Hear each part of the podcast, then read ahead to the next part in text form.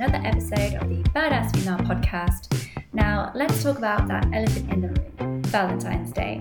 Whether you love it, hate it, or don't care about it, there's no deleting this from your calendar or diary. Trust me, I have tried.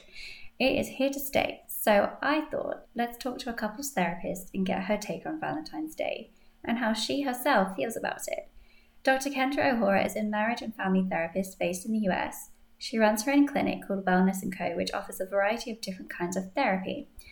Dr. O'Hora herself, being a marriage and family therapist, specializes in helping people improve their romantic relationships and Enneagram typing. And what's that, I hear you say? Well, that's exactly what I asked Dr. O'Hora to explain. Um, in today's episode, we dive into what the Enneagram personality type system is and how finding out what type we fall into can help us with our relationships. We also talk about how the Enneagram types tie into the five love languages presented by Gary Chapman. If you don't know what the five love languages are, I highly recommend you look them up. It's basically a theory that everyone expresses and receives love in a certain way, either by words of affirmation, acts of service, receiving gifts, quality time, or physical touch. I'm sure the theory is a lot more complicated than how I just explained it, but it, go give it a Google if you haven't heard of it. So, yeah, Dr. Kendra O'Hora explains how being a therapist was in 2020. It was a really trying year for most, and 2021 is no different, to be honest. Um, so, it's really interesting to get um, a therapist's point of view on um, on a pandemic. Let's let's be real. Let's just let's call a spade a spade. Um, so, and we also talk about how therapy is kind of stigmatized. Um, this whole thing of going to couples therapy. I'm doing air quotes for those of you, obviously. Actually, none of you can see me, so I'm doing air quotes, going to couples therapy. Um, and I feel like in the films and TV, it's quite, um, well, it's presented as a bad thing. It's something that you do when you're basically your marriage is in shambles and you're going to get divorced anyway. Um, but actually, Dr. Kendra O'Hora actually explains that that's not the case, and it couples therapy in particular can be a very healthy thing for a normal couple to do to maintain their relationship. Um, she describes it as like, you know, any other routine appointment that you go to every year, like your doctor or your OB or your dentist. Um, you know, going to therapy can be like that for many people, and it can be helpful if you um, use it like that. Um, so please, everyone, delete that scene from How to Lose a Guy in 10 Days from your mind. I know we're all thinking it. Andy Anderson asking Benjamin Barry to go to therapy with her after three days of going out with him. Um, yeah, that's not the reality of what therapy is. Um, so listen to this episode and you'll get probably a, a more true, um, clear insight into what um, therapy is actually like um, and what therapists actually kind of do, uh, which I hadn't really thought of before. Um, and she also talks about how therapists aren't these intimidating people that pass judgments on you. Um, they're actually there more as to guide you in the right direction, um, to help you improve in whatever issue you went um, to see the therapist for in the first place. So um, that's that was also an interesting discussion uh, that we have in this podcast episode. So, yes, so uh, I think without further ado, here to talk with us today about relationships, the Enneagram, therapy stigma, Valentine's Day, and so much more is Dr. Kendra O'Hora. Um, so let's get on with the podcast.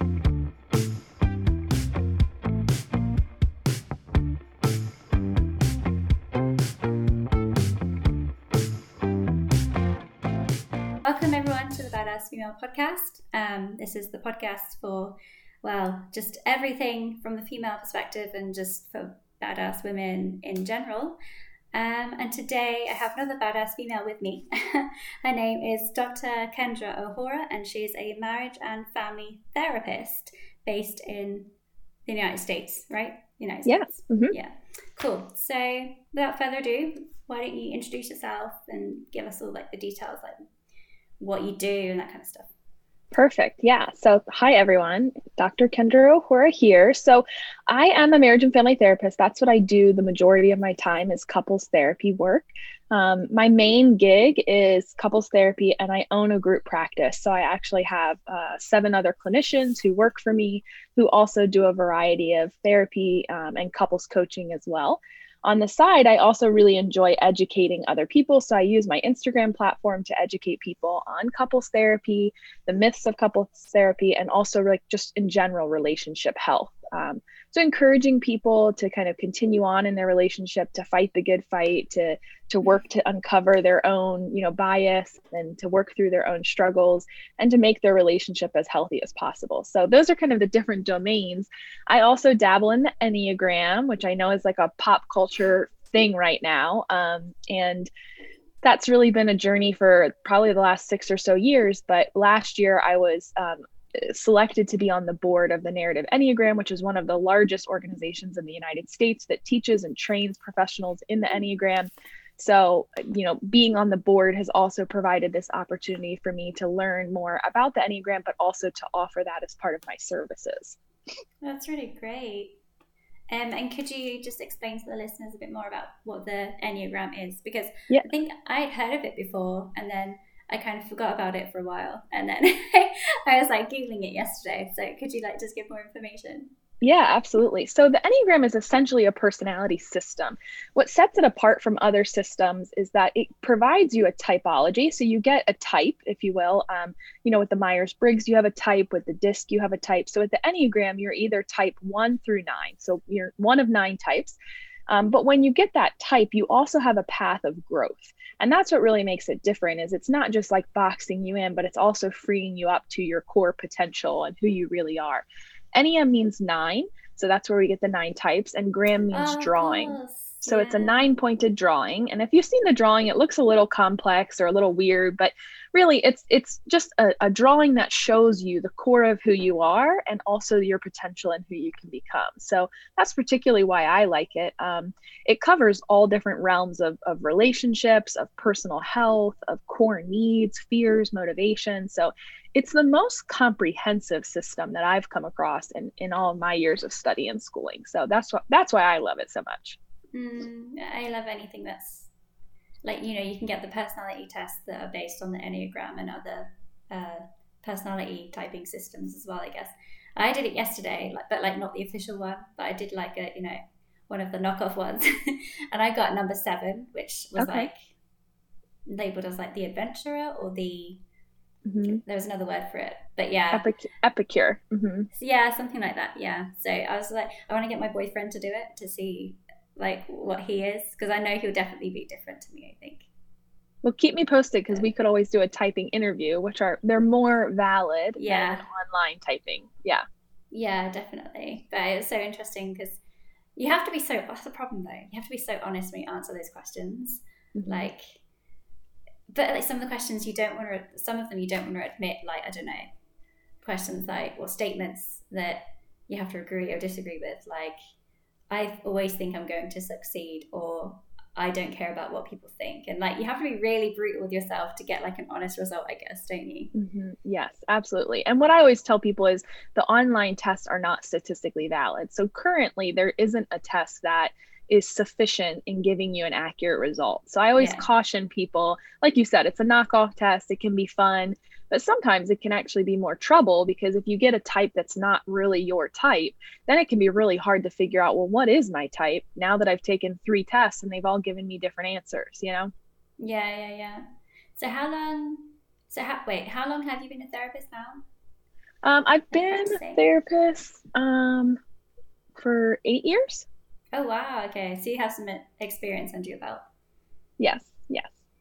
And how long have you had your practice?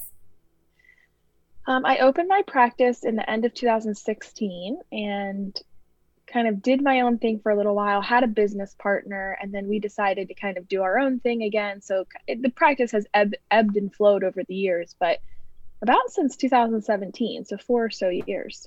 Mm-hmm. Yeah. That's, yeah, it's like that's like the duration of like a university degree.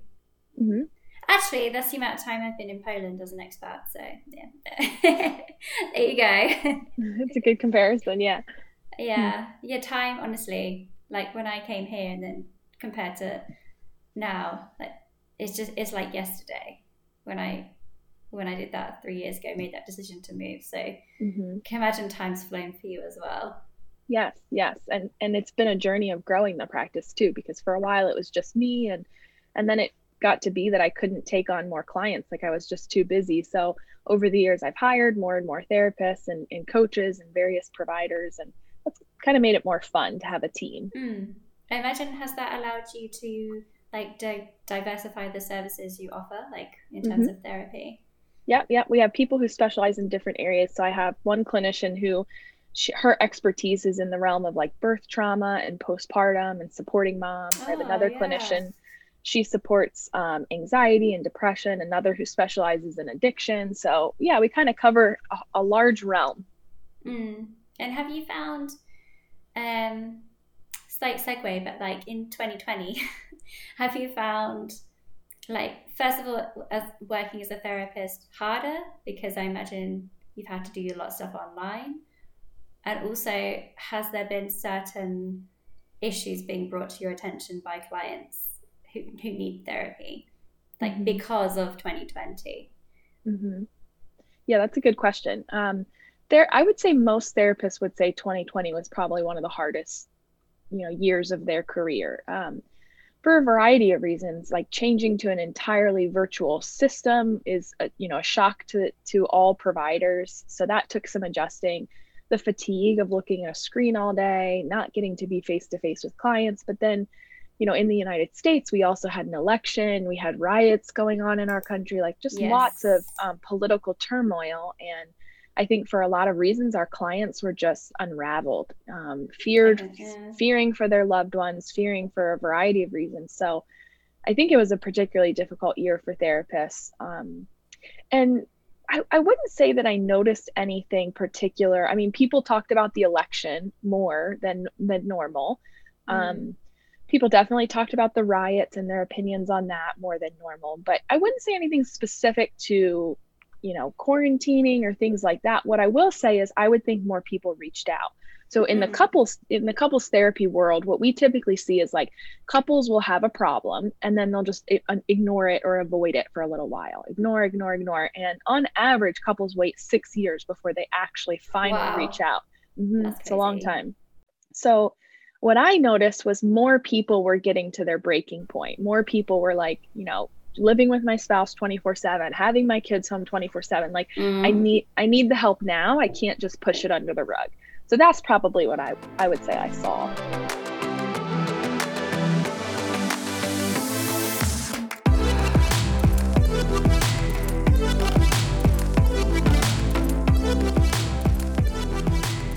Um, I wanted to ask because I've heard about uh, like switching gears a bit, um, the love languages.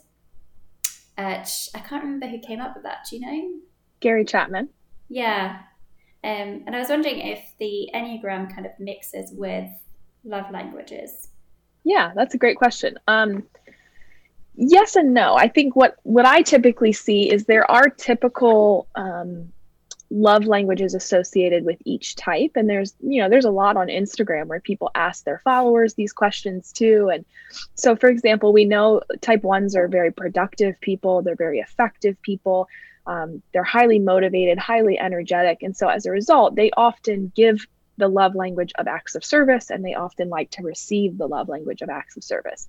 Um, type 8 is a type that is really intense um, sometimes even considered lustful and so you know they enjoy the the love language of physical touch that being said i think every type needs all five love languages so what mm-hmm. what i mm-hmm. enjoy is when i see accounts that they cater all five love languages to that specific type. So they would go through and they would say, what is a good way to meet the love language of gift giving for a type three? What is a good way to meet the love language of encouraging words for a type three? And they'll go mm-hmm. through all five for each one. And I like that because I think that kind of shows you how can you love your partner or someone in your life um, in all five ways based on their type. Yeah, that makes sense because I feel like from my experience, I have used all all of those languages. It's not like I pick communication and that's it, or you know, it, mm-hmm. I think it's one of those things. It depends on the context, and I think diversity is key. You know, mm-hmm. keeps it and interesting. A, right, and a big component of the love languages that a lot of people forget is, you know, if let's say quality time is your highest love language, so you really love quality time the key here is like if you don't get quality time, it, it really stinks and it's hard for you. But if you get quality time that's not good, that's what hurts more. And mm. so I always tell people like think of it like a tank and Gary Chapman uses that metaphor too, like a gas tank. If you, you know, if you're sitting down to spend quality time with your partner and it's their favorite love language and you're like on your phone or you're giving them a hard time, like that's really going to hurt them. And so, you know, when we give love languages, we need to give all five, but we need to be really careful to not cause more pain in the areas that are most important to our partner. Mm. And it's also good, I guess, to understand what, I guess everybody has maybe a preference for what mm-hmm. love language they prefer. But I mean, as you said, probably everybody experiences all of them, but mm-hmm. I'm pretty sure, I mean, mine changes day to day to be honest. I couldn't even say like what i prefer but i'm pretty sure it's important that your partner also respects yours. Yes. As well as you respect theirs. Yes. And we tend to give the love we want to receive. So if we are encouraging people then we you know that's what we want back is we want people to give us a pat on the back. We want people to celebrate our victories. So we tend to do that for other people so sometimes it can be easy to see what someone's love language is because all you have to do is observe how do they give love that's often mm. what they want back yeah because i think maybe a lot of people might get into arguments because someone might feel for example that their needs or their love language isn't being like mm-hmm. fulfilled mm-hmm but then the other person is blindsided because they're like, well, wait, yes, but I showed you I loved you in this way. So someone's like, you didn't buy me a Valentine's present, for example. and then the other one's like, yeah, but you know, I say I love you every day. Like, what's the, mm-hmm. you know, I, isn't that clear? I love you, you know? So I imagine that's quite a common like problem in couples. I know I'm, I'm probably, I'm sure that I've experienced that before where like, mm-hmm. and it's, almost unconscious as well. Like you have to consciously remind yourself that they express themselves differently to you. Well, and the Enneagram and the five love languages are both brilliant resources for understanding your partner, having compassion for your partner, kind of understanding the ways that they think and work and show show up in the world. So both are really good tools. Mm. So you meet up with clients, don't you? And you actually do you I mean, you do a lot better, obviously, than the online knockoff tests that we have. So you actually type people, right? Yeah, so a, a, typing interview is a little bit of a misnomer in some ways, but I'll at least explain the process so people can be aware. So, a typing interview is designed to help a person land in their type. So, if you and I were doing a typing interview, I'm organizing the space and asking questions and picking up on the themes and then pulling them together and offering them back to you. And when I offer them back to you, I'm doing it in a structured way so that we can really hone in on what are the options available for you based on your personality and based on how you answered questions. So, in the narrative tradition, that's like the school of thought that I'm trained in when it comes to the Enneagram. We believe the best way to determine someone's type is to listen to their stories, to listen to how how they communicate about their life, their experiences, what um, makes their heart sing, what makes their heart hurt, things like that. And so, when I ask strategic questions, I can elicit those stories that help me identify where someone might find themselves on the Enneagram. So at the end of the interview, what I do is I typically offer someone two or three types. I explain about the types. I tell them, you know, what are the core things to know about each type. And then I ask them, do any of those resonate with how you see yourself or how people see you?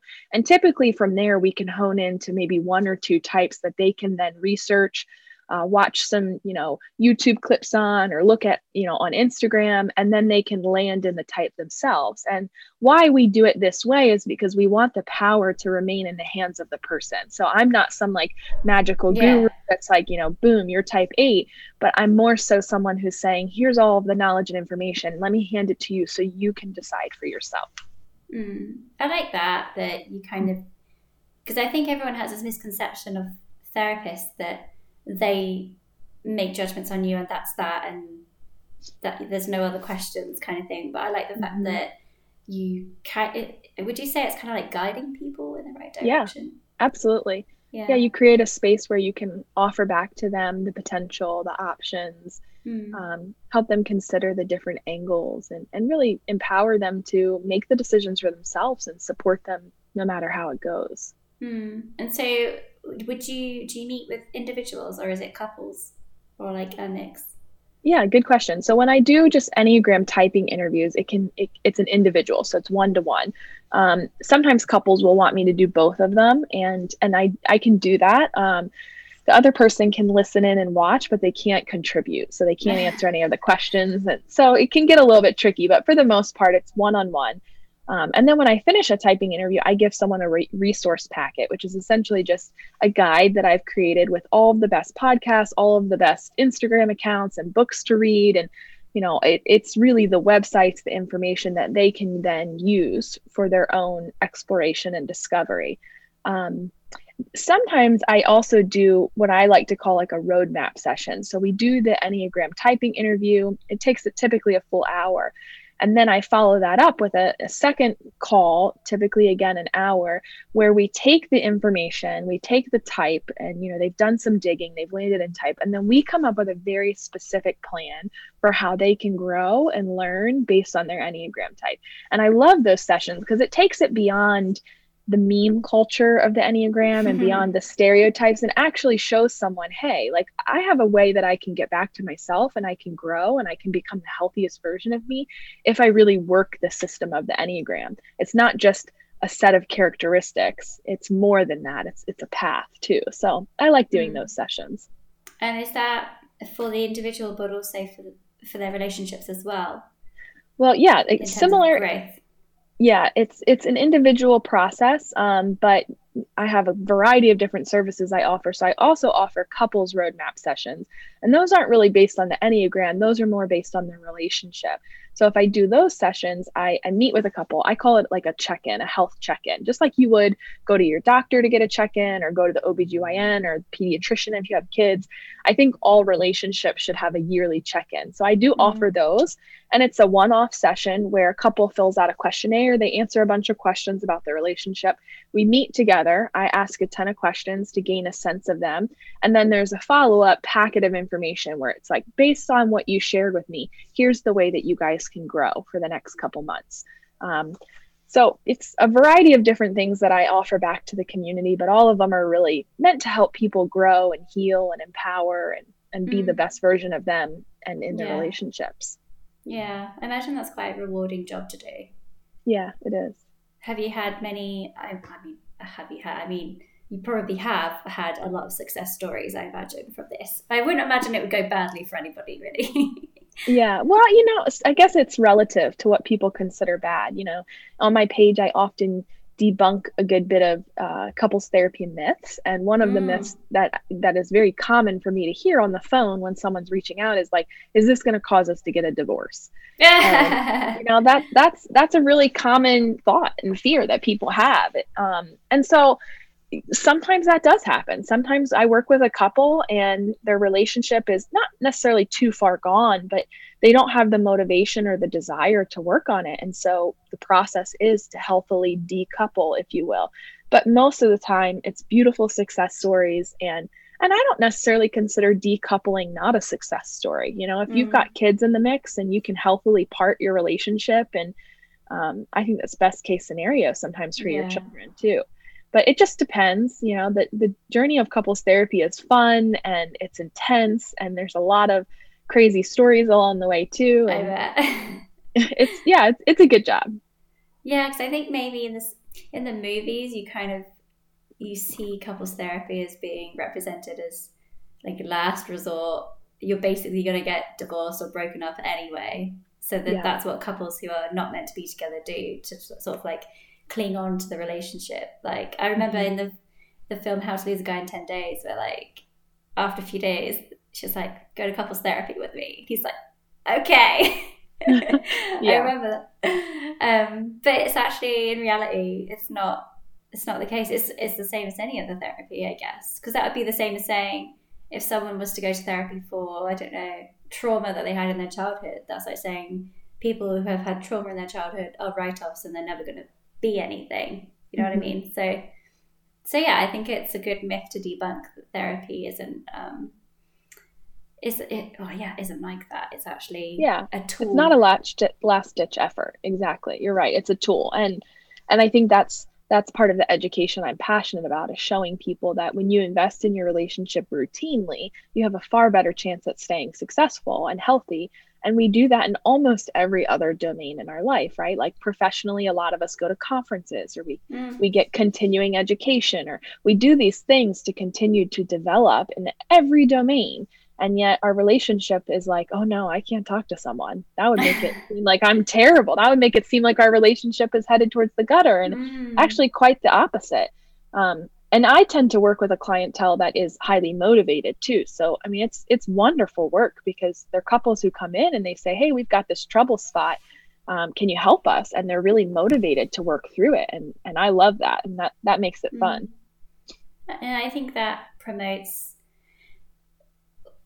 the how do I say this? Like, so I feel like people with you know the social media world with TikTok and Instagram and you know uh, uh, how relationships are portrayed in films and TV. Like relationships can seem so fickle nowadays, and people could very easily just say, "Oh, I'm breaking up with this person today, and I'm going out with this person tomorrow." Whereas I think the methods you kind of teach is kind of promotes people sticking to it and mm-hmm. it shows how important relationships are they're not just you know disposable cutlery you know you can just throw mm-hmm. away it's like and i will say i'm a big believer that like if you're if you're with somebody that doesn't make you happy there's no point staying with them just for the sake of having somebody because of social pressure or whatever it is. Because I feel like a lot mm. of people still, uh, I don't know, both genders, I guess, that they just get used to having a boyfriend or girlfriend. And, but if they ask themselves honestly that their relationship probably isn't making them that happy, but oh well, might as well stay with them because, mm-hmm. you know, otherwise I'd rather that than be single.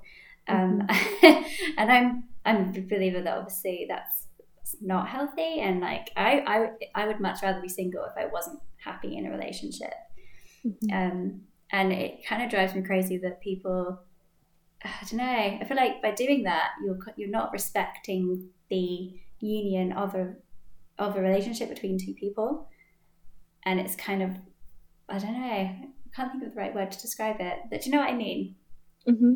Well, I think a, a, thing that I explore often with couples, whether they're dating or engaged or married, is what they believe is the philosophy of that relationship. And some people believe the purpose of a relationship is happiness. Some people believe the purpose of a relationship is personal growth. That when you partner with someone, that's the that's the whole point is you will make each other stronger.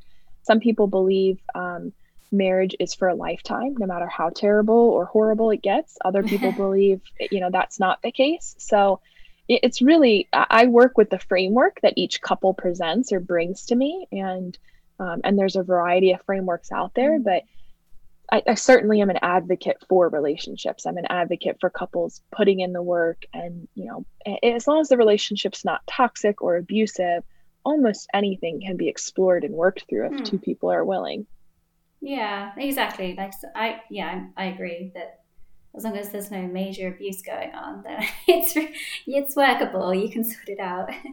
yeah, exactly. Um, and do you have like? I imagine your advice changes depending what couple you see or what individual you see. But is there like a one liner or a motto that you find yourself always saying or advising mm-hmm. to people? Oh yeah, I like that. Let me think my clients do pick on me that I say the same things a lot. So I'm sure there is. I, I say give grace a lot. I think like give yourself grace, give your partner grace. Um, so that's a big one with that has some pretty strong undertones that have to do with if you are coming into your relationship convinced that you're right, convinced that your story is the right one, um, your relationship is going to continue to hit the same trouble spots. So so that's a big one. I use the language of grace quite a bit. Compassion is another word I use quite a bit. Um, the importance of showing your partner compassion, that they are a broken, um, person trying to heal and trying to grow just as much as you are. And so um, sometimes I get clients who are just really intensely against their partner, and you can just see how they're so they're they're so hurt by the relationship that it's hard for them to have compassion. And that's often something i'm looking for is what is the person's capacity to hold compassion? When your partner is telling you how hard something is or how painful something is are you just focused on your wounds or can mm. you actually hold space for for theirs um, hold space is another one that i another phrase i use quite a bit is the importance of being a grounded confident partner that can hold this energy that says no matter how you show up I'm here. I care. Mm. I love you. And I think that's really powerful to offer in a relationship. Yeah, those are some of the ones I can think yeah. of. Yeah, like, and they're also quite short as well, like easy to remember. Mm-hmm. It's basically yeah. just understanding, isn't it? Sort of yes, being able to put yourself in someone else's shoes. Because I think yep. relationships, I imagine, when people get hurt by the person they're supposed to love the most, regardless if the person in question knows they've hurt you or not. in that case, it's really, I mean, I'm sure I can talk from experience, it's hard to like put yourself in their shoes. Like, or maybe they didn't mean it, or maybe they meant this, or maybe they didn't actually mean to call you a cow, maybe they meant something else, or whatever mm-hmm. it was. Because I feel like, I mean, in any case, when you get hurt, you always, you automatically do become a little bit selfish, don't you? Because it's it's your wounds and that person just hurt you. So mm-hmm. why should you care about what they're thinking? Mm-hmm. But actually, it can be quite a powerful tool to flip it and and in some cases, I'm pretty, it, it could save a lot of arguments. sure. Well, and I always tell people that you know empathy is somewhat an inherent trait. Some people are naturally gifted at the capacity to mm. empathize with others, but it's also a skill you know therapists are taught the skill in school and it's something that you learn how to do is to listen and to care about what other people are saying even if you disagree and so i always tell couples you know you can flex this muscle of empathy over time if you want to it's you know it's a choice and um and if someone isn't wanting to have empathy or isn't wanting to hold space then that's always an avenue for me to explore with them is what's the hang up here? What's the resistance why are you why are you unwilling to have empathy for your partner? What's the barrier? And often there's some sort of trauma or wound or something that's keeping them from being willing to consider their partner's perspective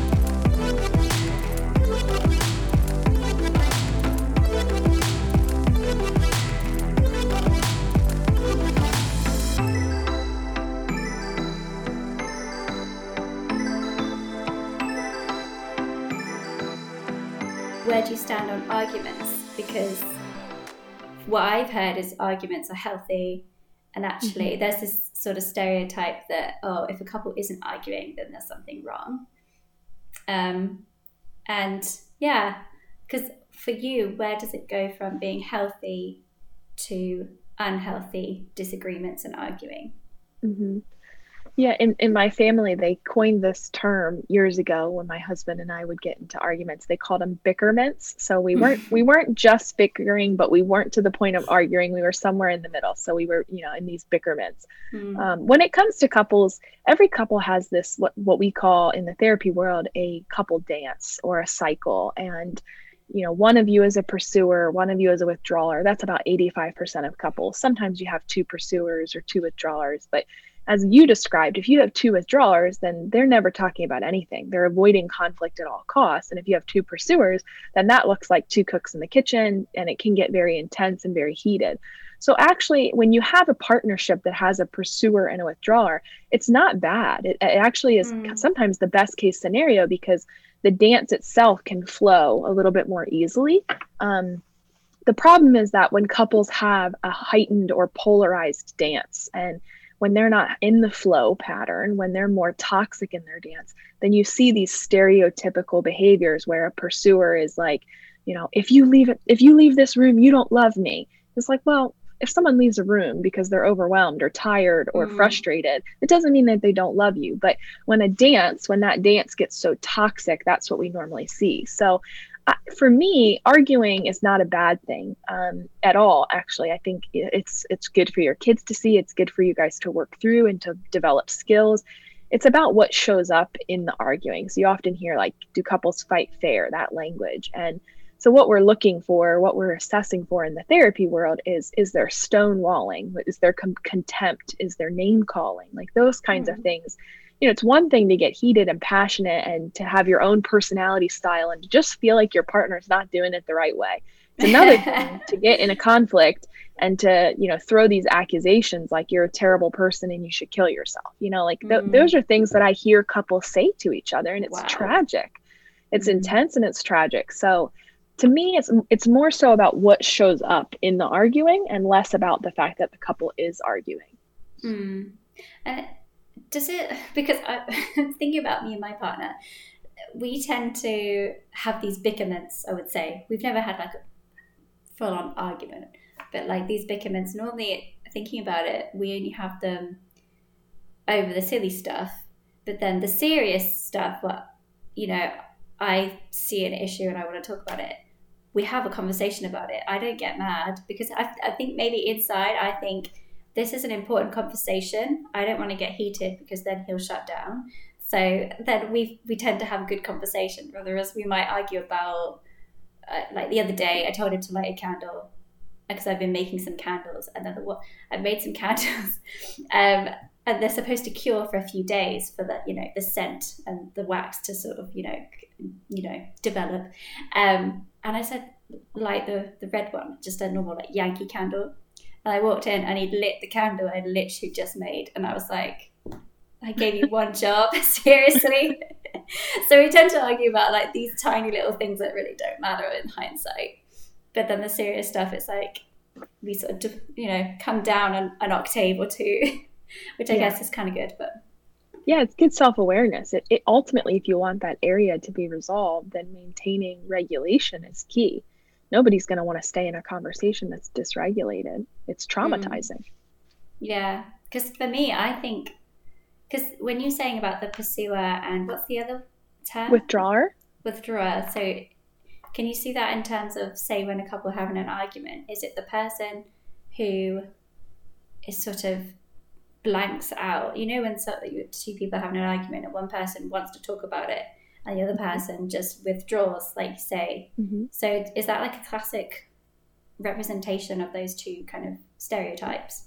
Yes, yeah, that, that that's okay. the most typical couple dance is a pursuer and a withdrawer. And pursuers are often the, the person that moves toward so they might you might find a pursuer following their partner around the house you know the, the withdrawer keeps leaving the room the pursuer keeps following the pursuer also often wants resolution.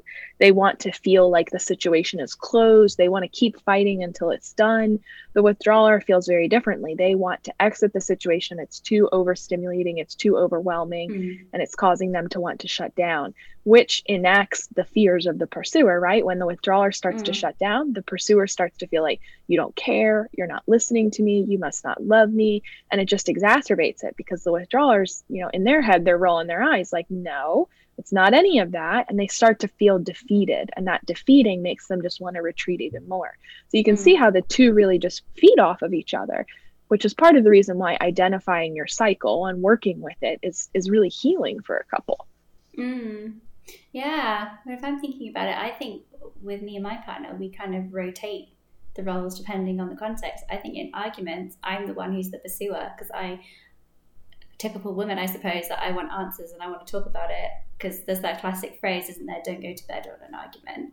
Mm-hmm. Um, whereas he tends to just go quiet, which isn't a problem. You know, I'd rather him do that than also be a pursuer and then argue back yeah. at me and then it could get really toxic.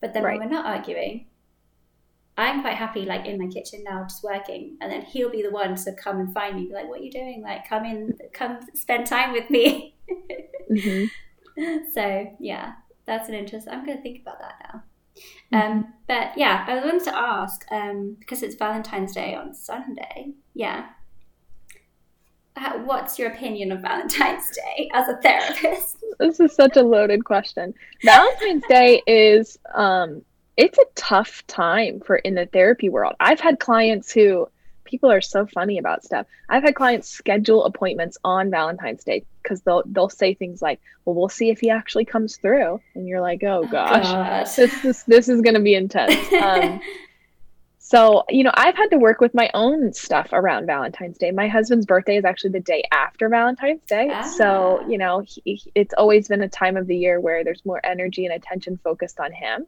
and which is fine. My husband also hates gifts, hates attention, and he doesn't doesn't particularly enjoy holidays. He's not very he's not just a holiday kind of person. So um, I learned early on in our relationship that he wasn't going to get me some big massive teddy bear and chocolates and things like that. But over the years, through conversations and conflict and bickerments and things like that, we've been able to figure out and settle into what works for us.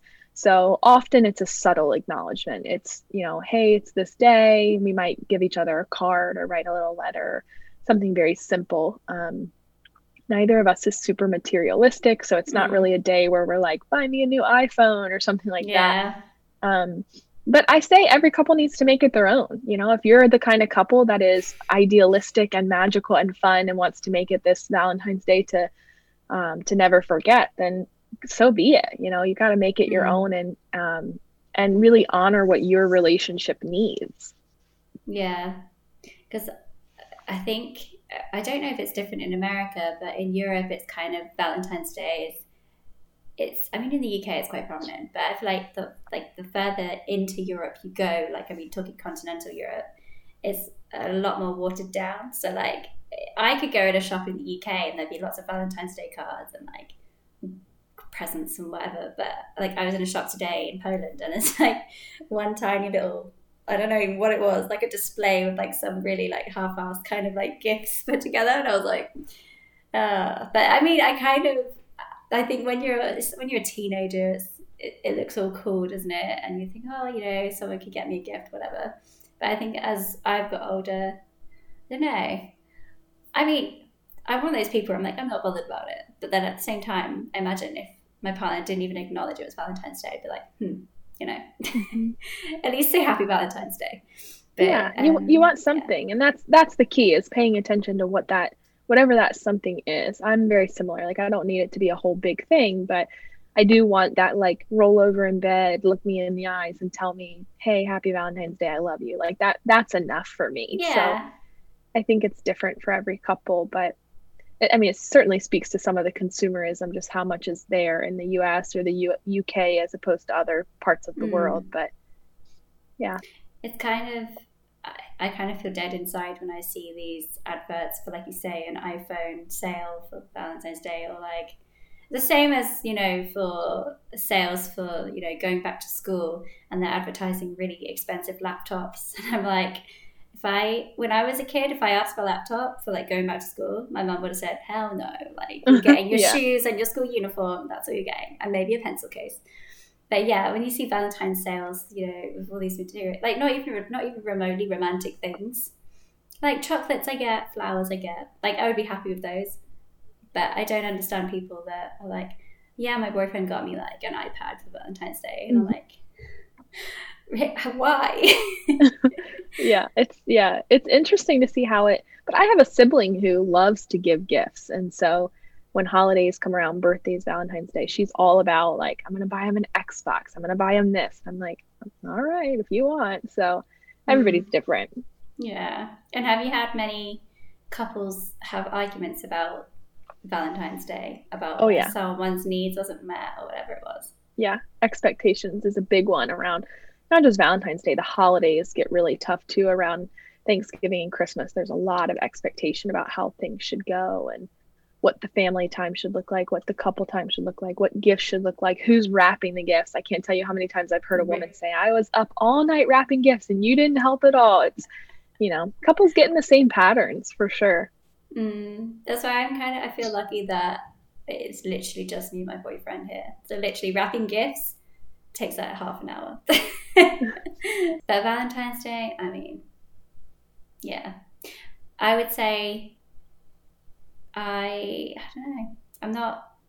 I think if I was single, I wouldn't be bothered about it. Mm. But in a couple, but at the same time, I'm not bothered about it in a couple either. It's just another. I hate to say it, but it's like an Americanized holiday. That's what yeah. we say in Europe. It's like if a lot if so if you meet someone that doesn't like Valentine's Day, they probably say, "Oh, it's just an Americanized holiday," like mm-hmm. whatever. But yeah, we say that here nice. too. so Americanization is actually a thing in America.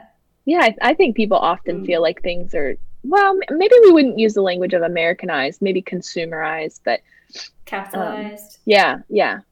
Well, thanks for your advice on Valentine's Day. yeah, of course. Your time. Did you have anything else you wanted to bring up? Any?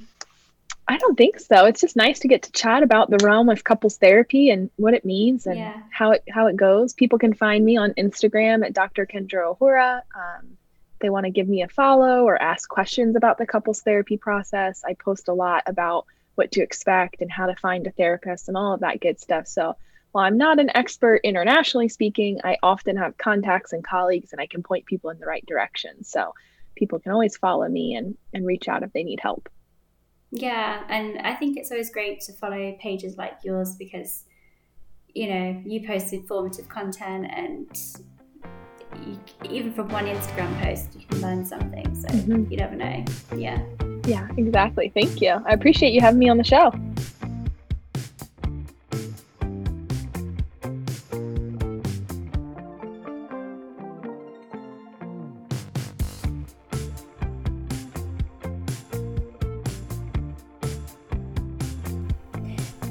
Much for listening to this episode of the Badass Female Podcast. If you would like more information about Dr. Kendra O'Hora and the services she and her colleagues offer over at Wellness & Co., head to their website wellnessandco.org. You can also follow Dr. Kendra O'Hora on Instagram at Dr. Kendra O'Hora.